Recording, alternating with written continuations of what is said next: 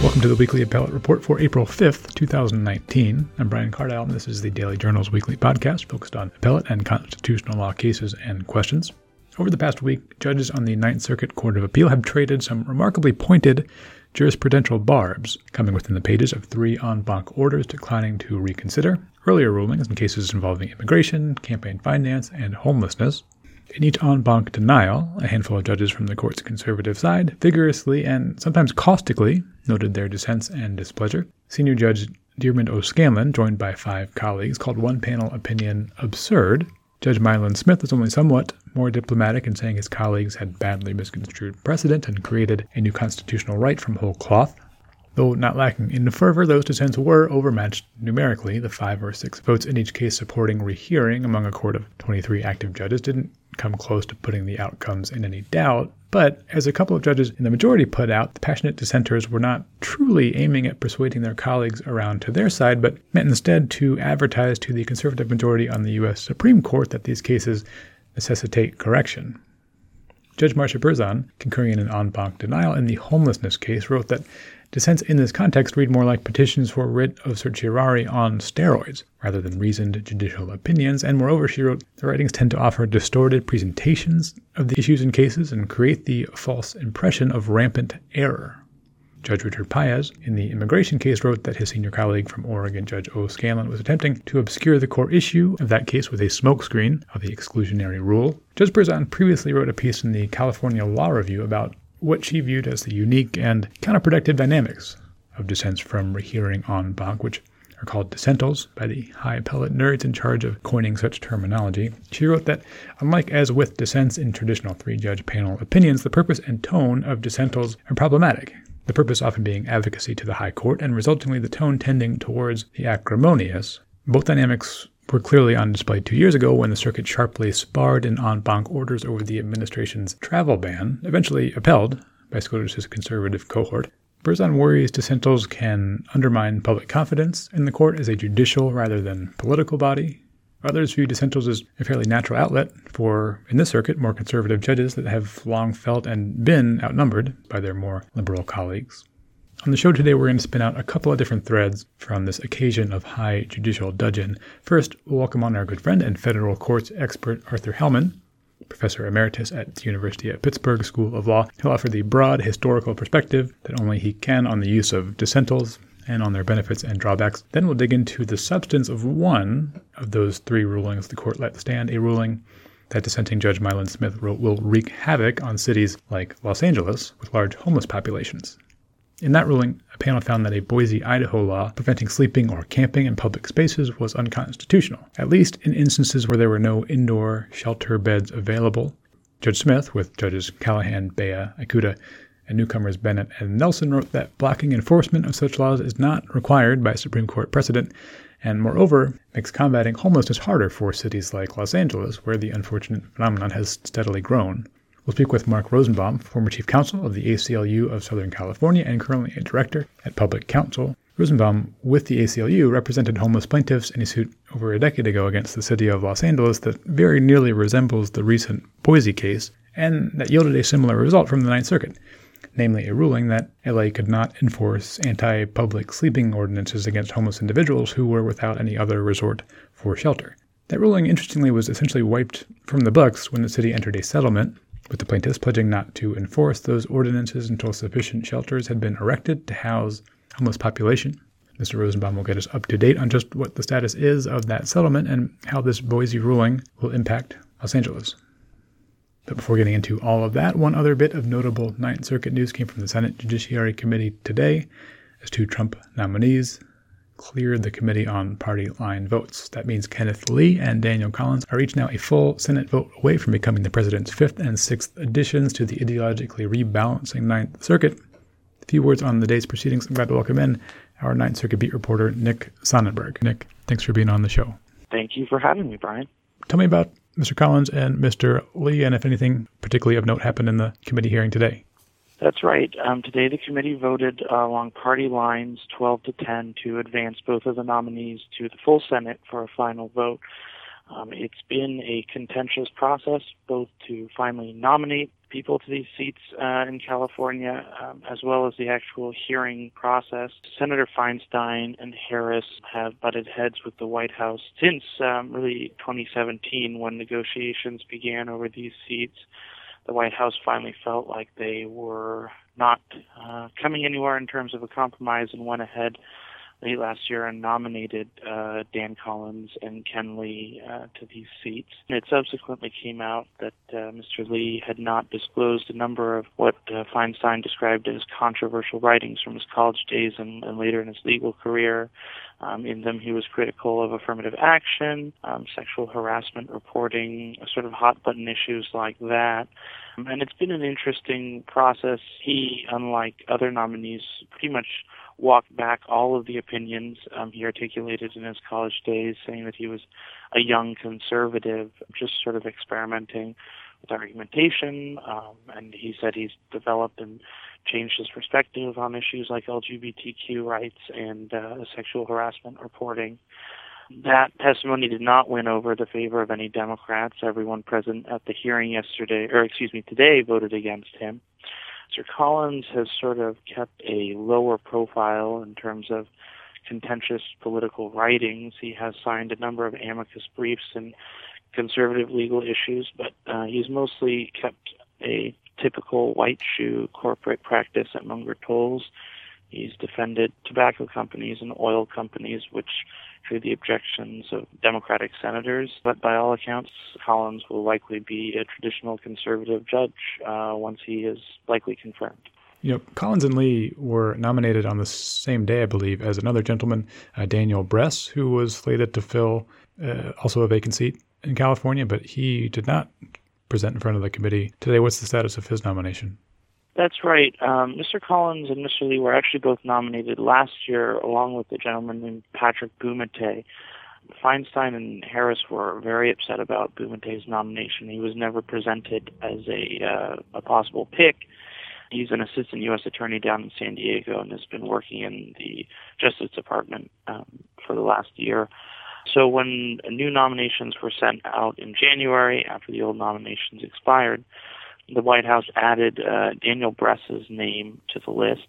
Mr. Bress was born in California, grew up here, um, went to college on the East Coast, and been a litigator out there for the rest of, for his life. Uh, he's currently a, a DC partner at Kirkland and Ellis, and his nomination has not gone anywhere. He's not had a uh, committee hearing, and certainly hasn't had a vote.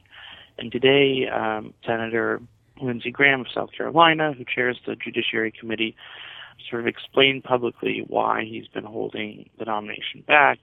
Um, it has to do with Feinstein and Harris's concern that he's not sufficiently from California. He said he hasn't made up his mind as to what he'll eventually do with the nomination, but he did note that federal law require, requires circuit judges to be a resident of you know their circuit um, by the time they're appointed.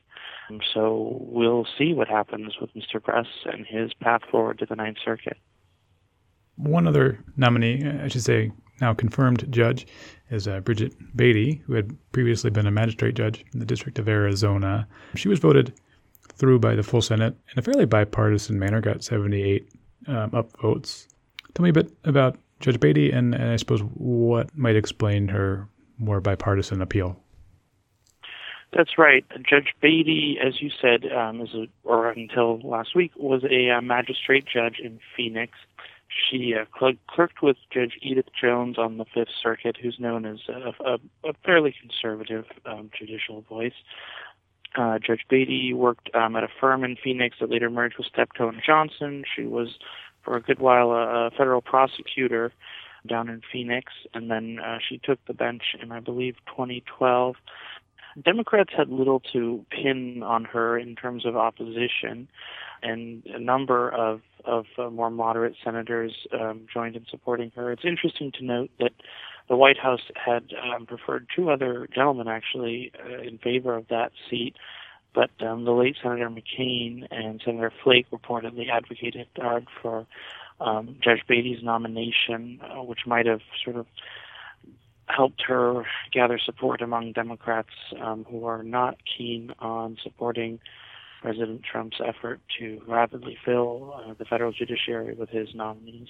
Okay, last one. It's would you say it's uh, pretty safe to say that both Lee and, and Collins will get through their, their full Senate vote? And also, if so, have we reached a point where the president can no longer complain that the Ninth Circuit is too liberal if he gets his fifth and sixth judge onto the court? Well, uh, time will tell whether President Trump will stop attacking the Ninth Circuit. Um, but certainly, more conservatives on the court will make him a happier man. Okay, well, leave it there. Uh, as always, Nick Sonnenberg, Ninth Circuit Beat Reporter, thanks very much for being with us. Appreciate it. Thanks for having me, Brian.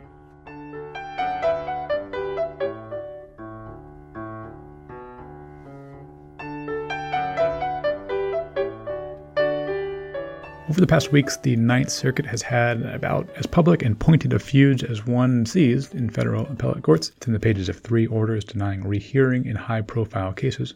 Arthur Hellman, professor emeritus at the University of Pittsburgh Law School, is here now to discuss just what to make of this atypical acrimony. Professor, welcome on to the show.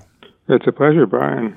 Monday, uh, Judge Marcia Berzon articulated a pretty unalloyed condemnation of a particular practice here, the use of dissentals among her Ninth Circuit colleagues. I'll just read from the top of her opinion concurring in the denial of the rehearing en banc. She said, quote, I strongly disfavor this circuit's innovation in en banc procedure, ubiquitous dissents in the denial of rehearing en banc, sometimes accompanied by concurrences in the denial. As I have previously explained, she continues, dissents in the, in the denial of rehearing en banc in particular often engage in a distorted presentation of the issues in the case, creating the impression of rampant error in the original panel opinion, although a majority, often a decisive majority, of the active members of the court perceived no error.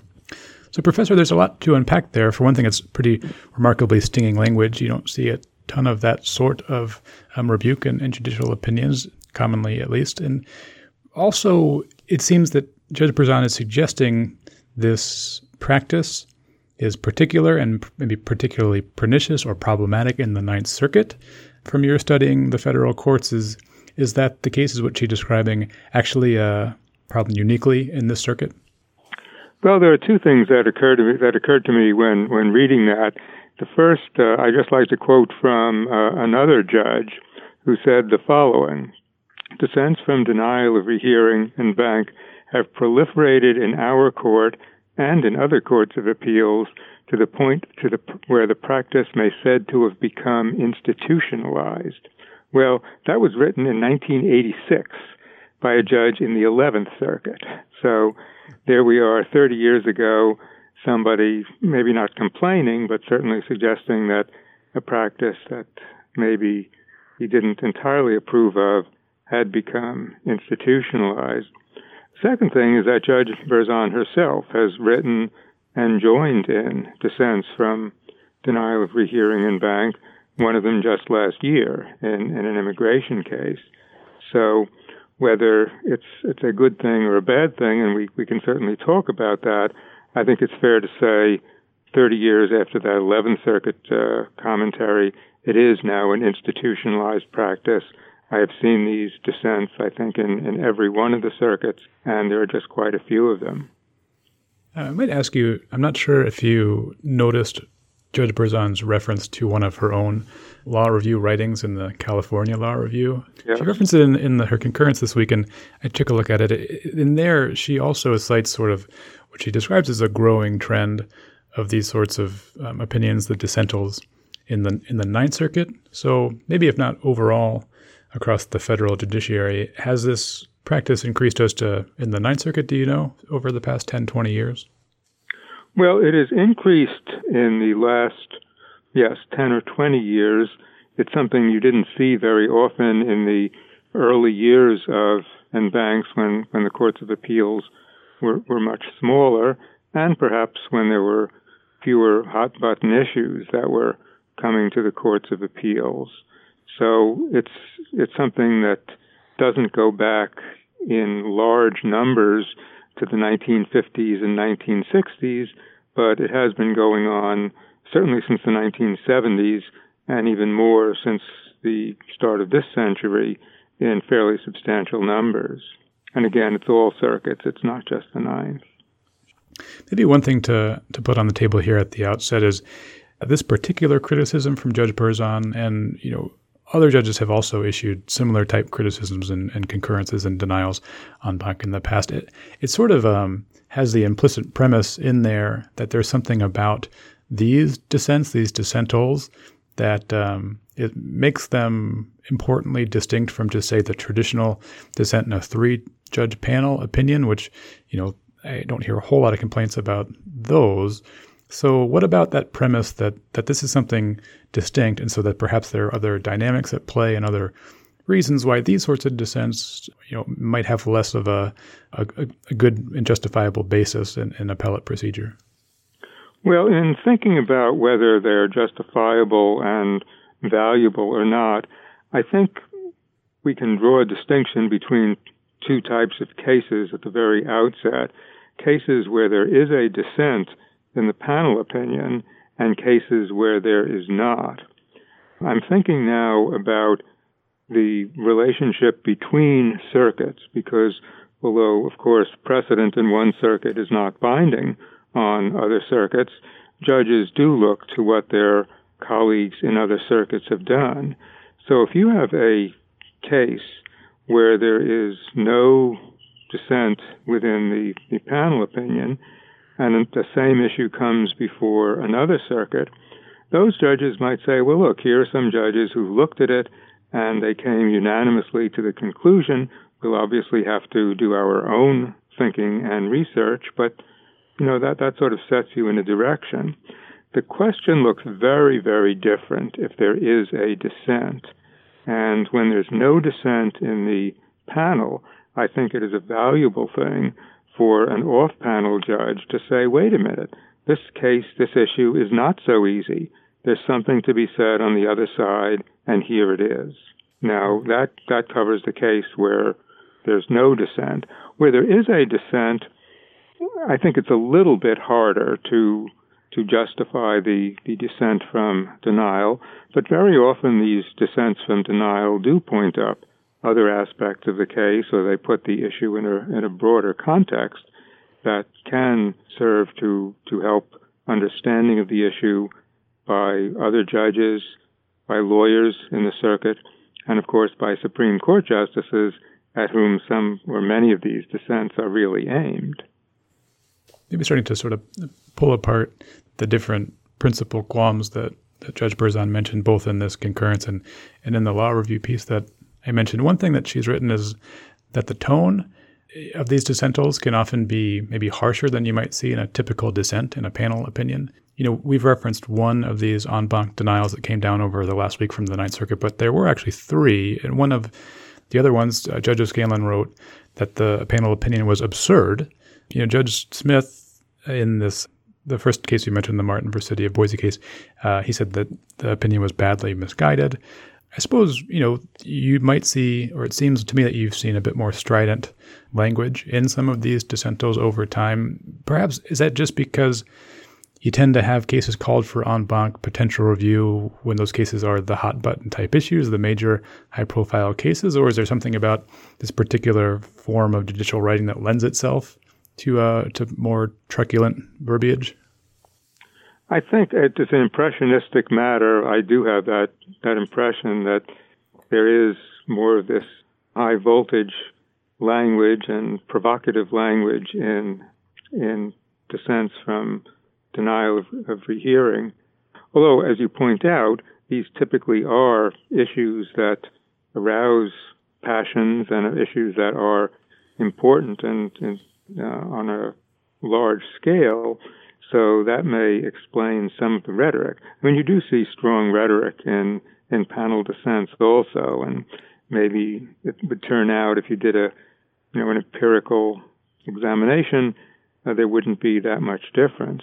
I mean, one, one thing I wonder about on this, my understanding is that most of these dissents are based on the memoranda that the judge, the authoring judge, wrote within the court to persuade his or her colleagues to take the case in banc.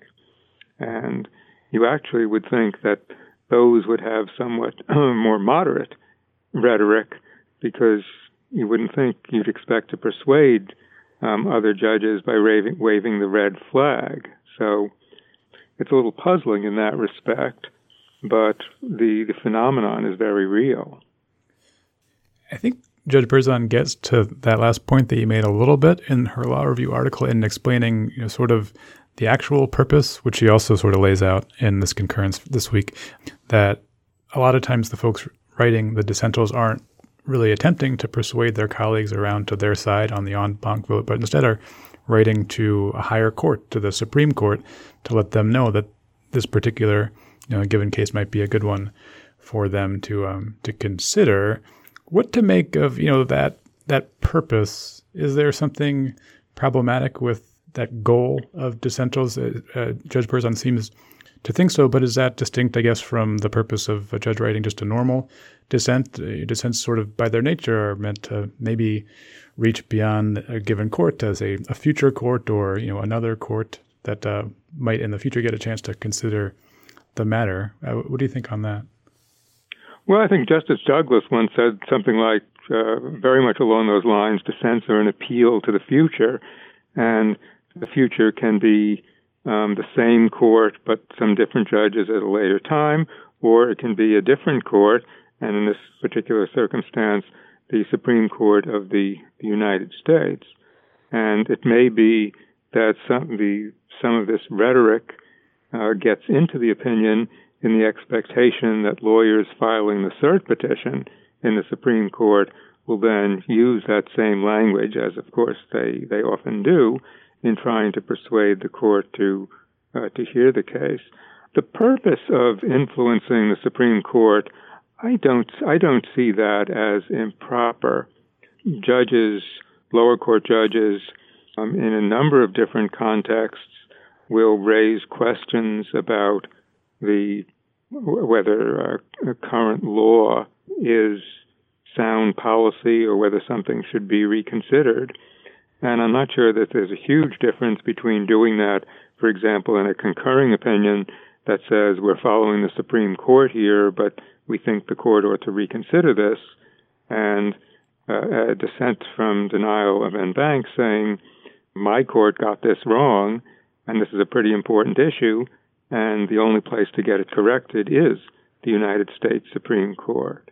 So I, I can see why people are concerned about it because judges aren't supposed to get that caught up in the the issues that they decide. But if they think that the current law is misguided, whether it's Supreme Court law or their own court's law, it does seem to me that it's legitimate for the judge to say so and explain why. It does seem like obviously there's certainly you know, two sides to to the coin. You know, Judge Berzon suggests also in that law review article that displaying you know less decorum than might be ideal is the sort of thing that could tend to erode some public confidence in the court. The court, I guess, behaves perhaps best when it outwardly seems to present maybe a as united front as, as it possibly can and maybe doesn't show fractures that sound a bit like they're politically tinged, as they often do in cases like this that you know come up in politically charged issues. Um, but on the other hand, it, it sort of seems like the public might want their courts to be as transparent as possible. And if there are these fault lines and these different opinions about the status of law at any given time, you know, maybe there's benefit to to those being aired. I guess um, you know, is, is that how you kind of see that issue, and just in terms of whether or not the heated nature or the just inclusion of these dissentals has any impact on, I guess, public faith and trust in the integrity of the courts? Well, that's that's a question that has been raised and thought about for a very long time, and not just in the courts of appeals, but in the Supreme Court. In, in the Supreme Court, when uh, William Howard Taft was Chief Justice, and that goes back now boy, almost a century, um, he thought dissents were terrible, uh, just for the reason that you suggest that he thought that it did diminish respect for the court and for the court's decisions, and partly because of his leadership, there was a very strong tradition in that court of rarely, rarely dissenting. Judges, justices would express disagreement at the conference when the justices discussed the case, but when the opinion came out, they'd say something like, Well, you know, you still haven't convinced me, but I, I don't think it's important enough to dissent. Um, I don't think any judges do that today, either on the Supreme Court or, or elsewhere. So the, the norm has changed from what it was a hundred years ago. And as you suggested, I think um, there there is something to transparency when judges lay out their differences in a respectful manner and point out that the these issues that many of the issues that come before the courts, both the Supreme Court and the lower courts, are difficult. And here are, are judges thrashing them out and thinking them through in, in the best way possible.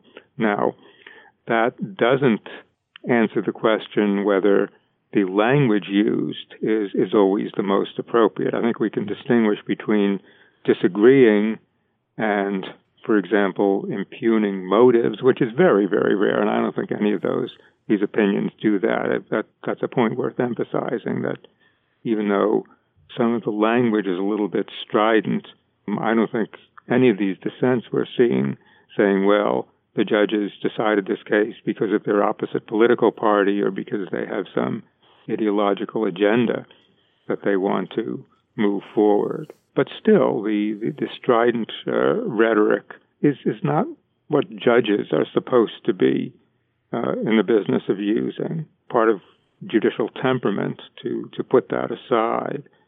So I would, I would distinguish between the content of the opinions and the rhetoric used in, in expressing the, the different views.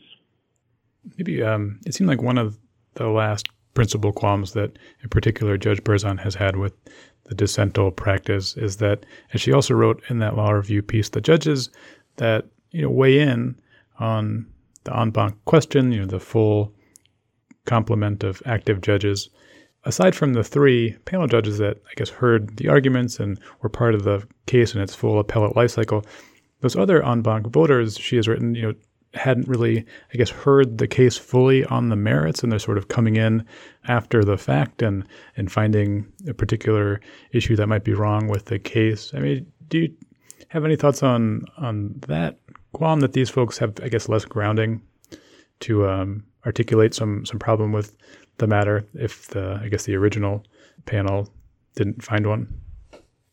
Well, that's certainly one of the main arguments that has been made against these dissents from denial of Bank. There are two thoughts that occur to me in that connection. One is that if there are aspects of the record or the oral argument that bear significantly on the resolution of the case, they ought to be in the panel opinion. So that should be available to all of the judges of the court as well as to members of the public who care about the issue. The second thing is that these are dissents from the decision of the court not to hear the case in banc. They're technically, at least, and in some significant real way, not dissents from the panel opinion. They are saying we should hear this case in banc and then the court, the judges in the Ninth Circuit, as you, have said, it's the chief judge and the 10 selected at random. The judges who actually hear the case uh, en banc, if it if it is called, if it if the vote succeeds, they will read the full record and devote the full study to it. So the, the judge dissenting from denial in banc is saying we should take another look at this. And of course, in the course of saying that, he explains why the, the decision seems so wrong. But it has happened that judges who vote for uh, en banc sometimes, after full study, uh, come to the conclusion that the panel got it right after all. So the the context is there's a call for a second look, and I'm not sure you need to read the full record to to make that kind of suggestion in a persuasive way. That makes sense. Uh, maybe just a sort of a, a, minor point, but one that I thought was a bit interesting, and at least two, and maybe all Of these dissentals, we see a couple of names of the newest members of the Ninth Circuit Judge Bennett out in Hawaii and Judge Nelson in Idaho. I, I'm not sure if this is actually the case, but I had thought there was sort of a practice of new judges maybe not weighing in in this particular manner, dissenting in the en banc stage. Did you note at all the participation and, and the clear, vigorous dissent also um, signed onto by those new members? Well, I certainly paid attention to that. And in fact, you may have noticed a couple of weeks earlier, there was actually a dissent from denial of en banc in which the only dissenters were two of President Trump's uh, nominees, a uh, takings case involving a sovereign immunity issue. And that was even more surprising to me that you had uh, these these very very new judges suddenly jumping in with with both feet that way. You know, that's the sort of thing which probably would not have been done 20 years ago or 30 years ago, but they are now Article 3 judges. Their commissions have been signed, they're members of the court. They are able to participate in the deliberations. And I guess we just live in a faster paced society where where people jump into things in a way that they might have done not have done in a in a prior generation. Yes, I was a little bit surprised, but probably I should not have been.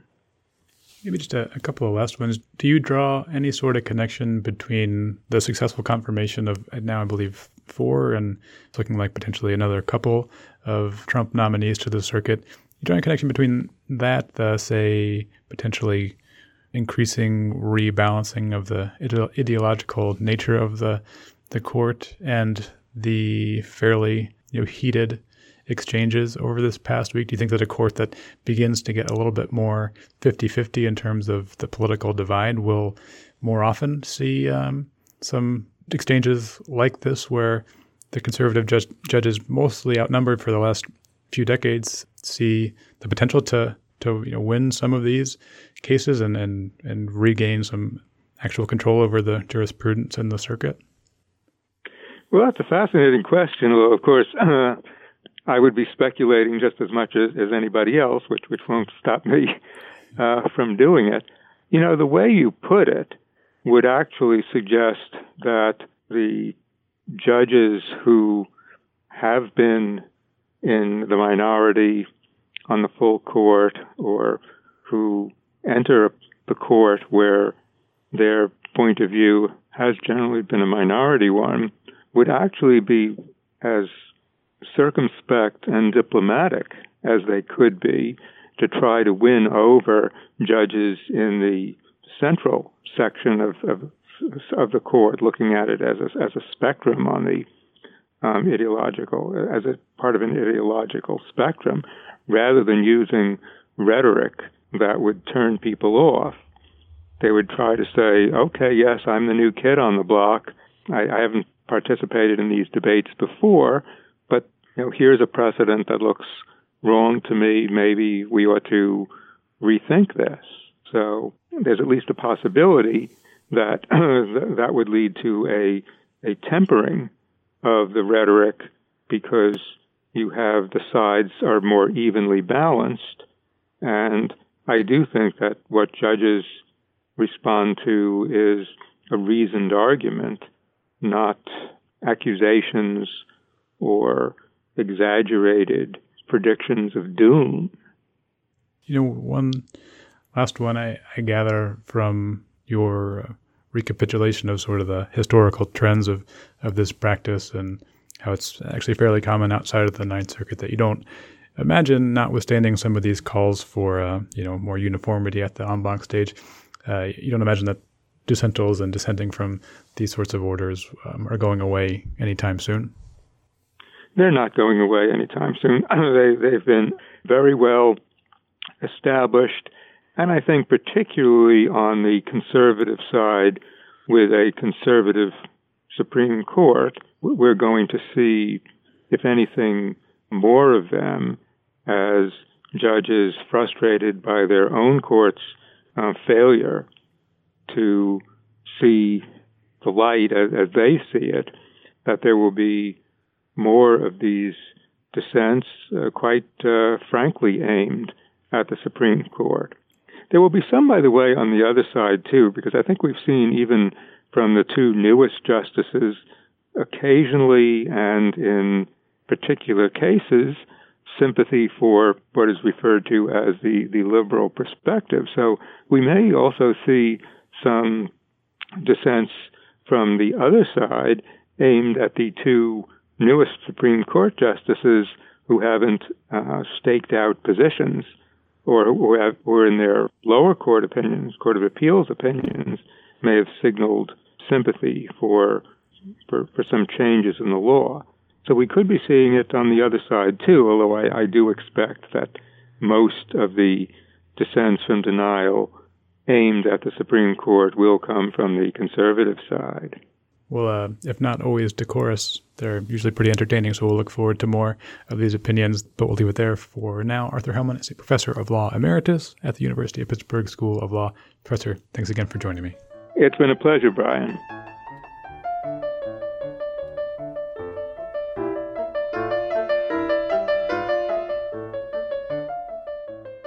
One of the three Ninth Circuit opinions that will bypass en banc review and stand as good law for now is Martin versus the City of Boise, in which a panel led by Clinton appointee Marsha Berzon decided that it violates the Eighth Amendment when a city enforces ordinances against homeless individuals for sleeping outside in public spaces, when, at least, those individuals have no other realistic options. Six judges, led by George W. Bush appointed Milan Smith, said the ruling badly misconstrued precedent and moreover was bad policy that would prevent cities like Los Angeles from aiding and alleviating their growing homeless communities the Ninth Circuit issued a very similar ruling 13 years ago in a case brought by our next guest, Mark Rosenbaum, who was then with the ACLU Southern California and now is with Public Counsel. In that earlier case, Jones versus the City of Los Angeles, Mr. Rosenbaum represented homeless plaintiffs and secured a Ninth Circuit ruling that sounds a lot like this new recent one. But the ruling was vacated when a settlement was reached in which the city promised not to enforce anti public sleeping laws until more shelter space was constructed. Mr. Rosenbaum is here to update us on the effect of that settlement presently and to speak about the constitutional and policy implications in play in this City of Boise ruling. Mr. Rosenbaum, welcome on the show. I'm glad to be here. I'd like to home in to the question at the heart of, of the City of Boise case, which seems to me, as I understand it, the uh, issue, the question of voluntariness, whether the, the government can penalize conduct that you might not describe as altogether um, a voluntary act. Judge Berzon, in her opinion that will now stand, says, you know, if there are no beds, there's no shelter in a given municipality and someone is homeless, then they're sleeping outside in a public space is, is not really a choice. It's just sort of a physical necessity. And the government really shouldn't you know, be in the business of penalizing folks for the actions they take that aren't genuine choices. Is that the the argument or the Yeah, the that's that's the gist that's the gist of it. Um, Judge Berzon in the um, in the Martin case relied upon a um, decision also by the Ninth Circuit going back to 2006 that said that where individuals are homeless um, and where they are being arrested for essentially carrying out the same activities that you and I carry out every day, basic human activities, sitting, sleeping, but where they have no alternative to sleep anywhere but the streets, then they are being criminalized. They are being penalized for the status of being poor, for the status of being homeless, and that that's a violation of Eighth Amendment principles. The Eighth Amendment uh, of the Constitution, which talks about cruel and unusual punishment, says that government cannot criminalize conditions that you um, aren't responsible for and that you you are effectively powerless to change. So you can't be criminalized for having a certain disease. You can't be criminalized for an addiction. And um, the um, the Jones case and now the Martin case have made it the law of this circuit that uh, a community, a city, a county, a state cannot arrest you, uh, prosecute you for being homeless where there are in fact not enough shelter beds or other housing um, by which you can avail yourself. To do so is to criminalizing you for your economic condition and for trying to just live the basic necessities of life. That case that you cite, the Jones versus City of Los Angeles case that you were a part of, did, as you say, hold very similar to the one that came down, you know, last fall, and that will now be upheld. But of course, it, was vacated, taken sort of out of the appellate books because plaintiffs and the, the government settled that Los Angeles's ordinances about you know sleeping in public spaces would essentially what not be enforced until a certain amount of, of space was constructed became available for the homeless population yeah, in the city. That's exactly right. The the Jones case and the Martin case are identical on their core facts and they're identical on the principle of law. After we were successful, um, I was at the ACLU at the time. I worked with uh, lawyers for the homeless like Carol Sobel. Um, after we were successful in the Ninth Circuit, the city said to us, "Why don't we sit down and talk about a resolution of the case?" And the the uh, solution was that um, the city would not arrest individuals who were sleeping on the streets because they had no place else to go, sleeping on the sidewalks, until a certain amount of supportive housing was built. Los Angeles is the homeless capital of the United States. It remains the homeless capital of the United States. It um, does not build housing for individuals who, um, through no fault or failure of their own, are on the streets. Um, it has ignored um, it has ignored measures passed by the people of the city of Los Angeles to build that housing. And so, um, because that housing hasn't been built, um, we have the tragic situation of people being um, compelled to, if they want to find a place to sleep, find a place to sleep um, on the sidewalks of this city. It's uh, you know, it's not the sort of settlement that anybody is proud of in the sense of that. That as a result, um, the hope was that cases like Jones and Martin would say to, to the city, "Look, you can't, you cannot prosecute your way out of this. You cannot treat poverty as a crime, um, and you cannot use the police to address what is a serious social and moral problem of the community. But to date, Los Angeles has not has not met its um, met, met its pledge in terms of constructing supportive housing, and that's that's the reason that Jones says that you can't be arresting people. And I think what Martin does is to to lock down that principle: settlement or no settlement. No city can treat um, an involuntary status like homelessness, like poverty, as the basis for a crime. The mayor had, I believe, last summer purported to have done enough for the city. He said the city had done enough as part of the settlement that in his view it could begin um, under the terms of the Jones settlement, um, enforcing the laws again that enough uh, space had been provided. Um, was there much movement on you know law enforcement going out to uh, in fact enforce those laws at the time? And I suppose, mm. do you think that the the Martin ruling does foreclose any movement in that direction by by the city? Well, first of all, the, the, you're right that the mayor made noises like that that that the city had fulfilled its um, its uh, obligation under the settlement. Uh, in fact, it had not. In fact, there was no documentation that was ever presented, and um, we said to the city at this time that it hadn't met, met that responsibility, and so it it had not. It did not go forward and attempt to initiate the the Jones settlement. Now, as you, as you point out, um, Martin, in a, in a sense, has has taken the reins and of, of this issue and settlement or no settlement. What Judge Berzon did on behalf of the Ninth Circuit is to say once and for all in this in this um, circuit, um, poverty is not going to be treated like a crime. Homelessness is not going to be treated like a crime. If a city wants to address it, it needs to use other parts of its governmental uh, apparatus besides the police to take care of it. So um, Martin Martin makes that the, the law of this community. Um, I just want to ask um, a couple of, of, legal points from the dissent um, to the decision not to rehear the case from from Milan Smith. Um, one being that.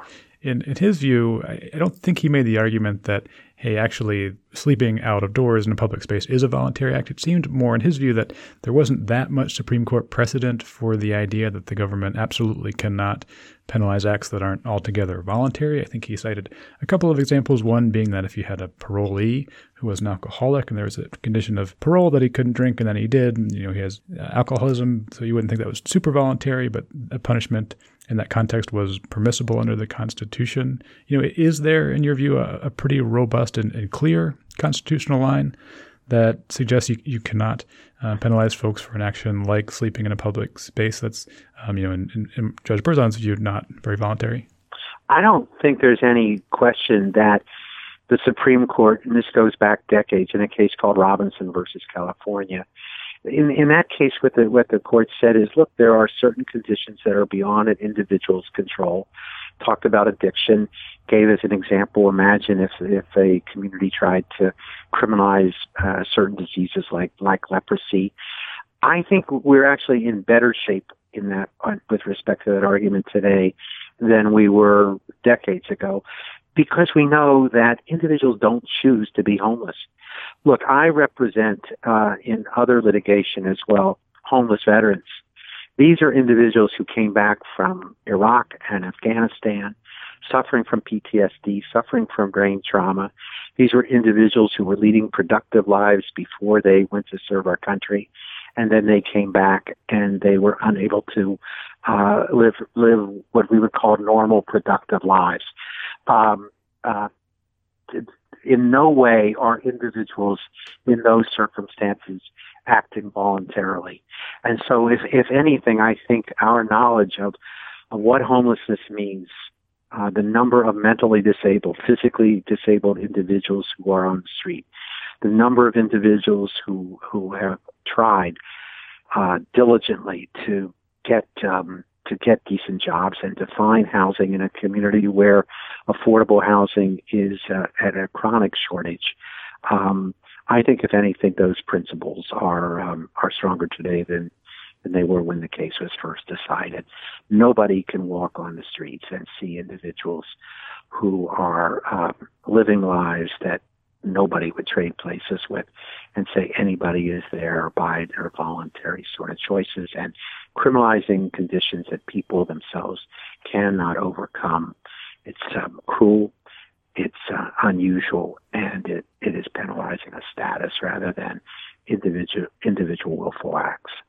That last point, this is mentioned by Judge Bennett in, in dissent, that the cruel and unusual language from the Eighth Amendment, in his view, you know, really foresaw limits on the use by the government of just sort of certain discrete types of punishment, like say, I don't know, solitary confinement or firing squad for executions, um, and that the Eighth Amendment shouldn't really be used or wasn't really intended to be used as a, um, a limit on the, the types of activity that the government can police, can punish. Um, you know, is this new constitutional ground that the court is breaking, or has that you know, principle already sort of been established that it could be no, just, used that way? Just, Judge Bennett's just wrong. Um, he's certainly correct that cruel and unusual punishment, which was um, the basis for the Supreme Court's decision in the Robinson case. That's the addiction case that I was talking about but it, it certainly uh, applies to what he's talking about punishments that are are cruel by uh,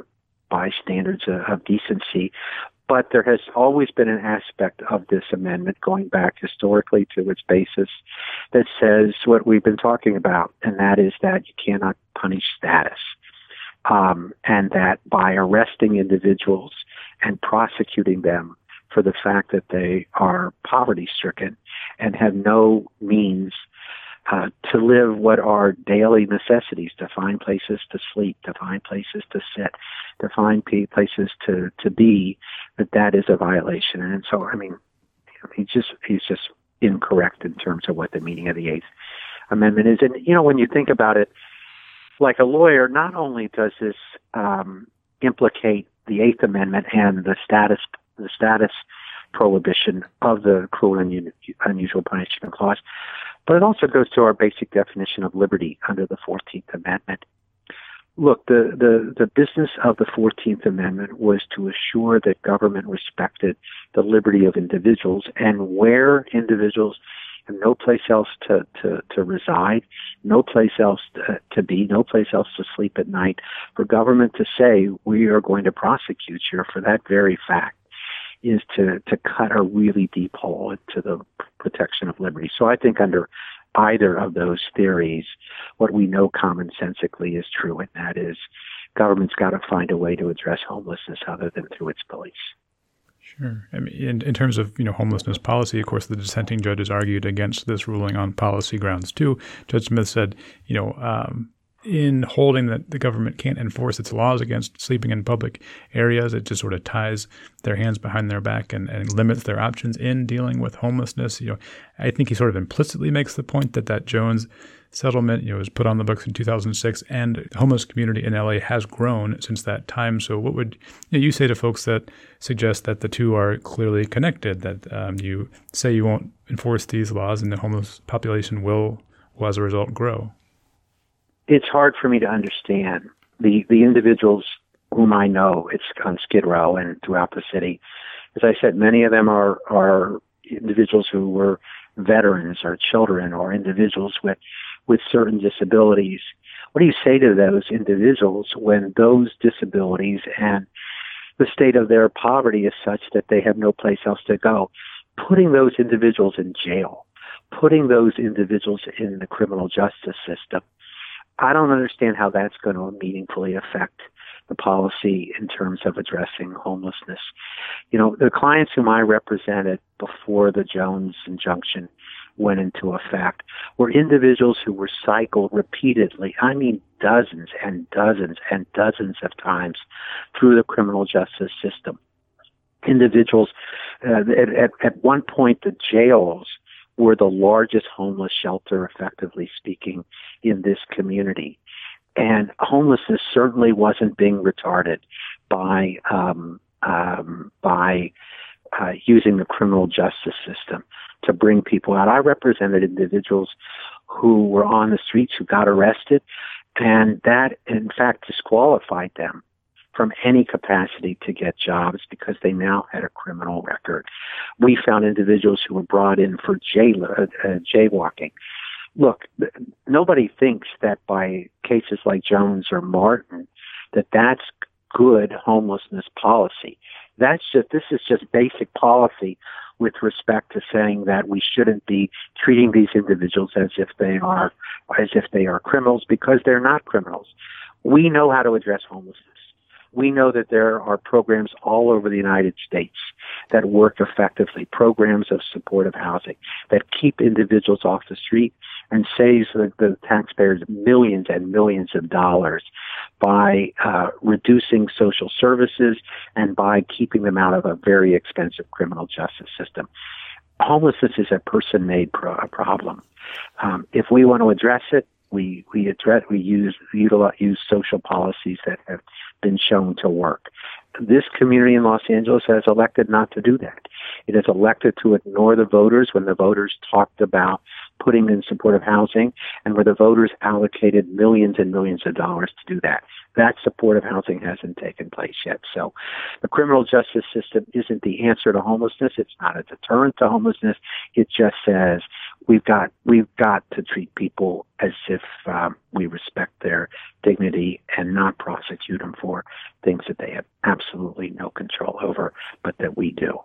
Okay, last last one is you know is that then the the primary policy solution is is building more supportive housing. I was noticing some uh, statistics from HUD that in, under their statistics, LA houses or has room for about 20% of its homeless population, and that's compared to New York, which seems under their statistics to house about 95% of its homeless population, and yeah. also San Francisco, which under their statistics yeah. houses 40%. And you think that some homeless problem is pretty bad in San Francisco. You know, why is LA so far behind? Is it mostly just the amount of housing? No, it's because of the political will. Um, there's there is supportive housing in this community that you and I drive past every day, and we don't we don't know it as such. It, we know it works. The idea of a homeless veteran ought to be an oxymoron in this society. The idea of homeless children, individuals who are disabled, individuals who who just haven't had the education.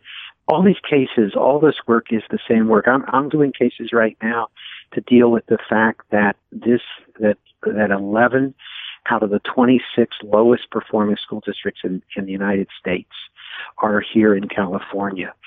Um, when and many are here in Los Angeles.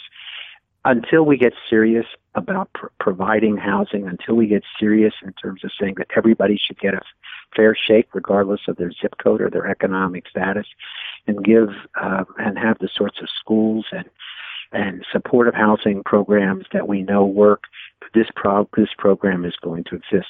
I'm not, I didn't go to law school to file cases so that people could sleep on the streets. Um, we all know how to how to address homelessness. As you point out, you know, you walk the streets of New York, you walk the streets of any other major city in this country, and you don't see the sorts of public disgrace that we have here in terms of having no other place to, to house people who are poor and who are disabled. This isn't about this isn't about the criminal justice system. This isn't about deterrence with that. It's about the fact that this community hasn't demonstrated the will to say that uh, that we respect all individuals and that nobody should have to live under the conditions that that we see every day and drive by. Okay. Mark Rosenbaum from Public Counsel. Mark, thanks very much for being on the show. I appreciate it. Okay. Nice talking with you. Thanks for your interest.